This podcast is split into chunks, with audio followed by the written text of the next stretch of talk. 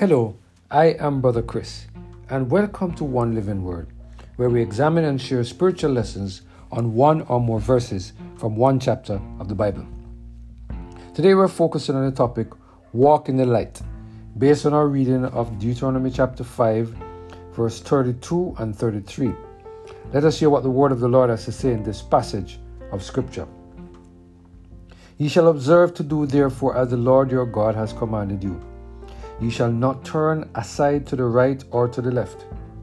Ye shall walk in all the ways which the Lord your God has commanded you, that ye may live, and that it may be well with you, and that ye may prolong your days in the land which God shall possess.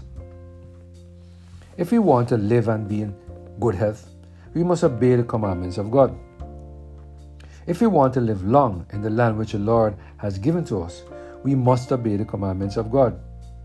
If we want to walk the streets of gold and sing the songs of Moses and the Lamb, we must obey the commandments of God. There are many of us Christians who want to interpret the commandments to fit our way of thinking. Some of us even want to determine what God meant when He gave the Ten Commandments. While the Ten Commandments, in and of themselves, cannot save us, if we disobey these commandments and do not repent of our transgressions, we will not receive a crown of righteousness at the second coming of Jesus. The Bible is very clear that while the Ten Commandments is like a schoolmaster that points out our sins, if we don't keep these commandments and harbor unconfessed sins, we are not going to receive eternal life. It is that simple. In Deuteronomy chapter 5, verse 32 and 33, the children of Israel were reminded of the importance of keeping the commandments. The word of the Lord said, Ye shall observe to do therefore as the Lord your God has commanded you. Ye shall not turn aside to the right or to the left. Ye shall walk in all the ways which the Lord your God has commanded you, that ye may live and that ye may be well with you, and that ye may prolong your days in the land which the Lord shall possess. Here we see Moses making it very clear why it's important for the people of God to obey the commandments. We obey the commandments because God said that we should obey them. It's that simple. We should need no other reason, but unfortunately, some of us try to find a reason to obey the commandments, and when we cannot find one, we decide not to obey them at all. It is also very important for us to notice that in order for the children of Israel to live long in the land which God gave to them, it was important for them to obey the commandments. You see, the commandments speak to the relationship that we should have with God and the relationship that we should have with each other.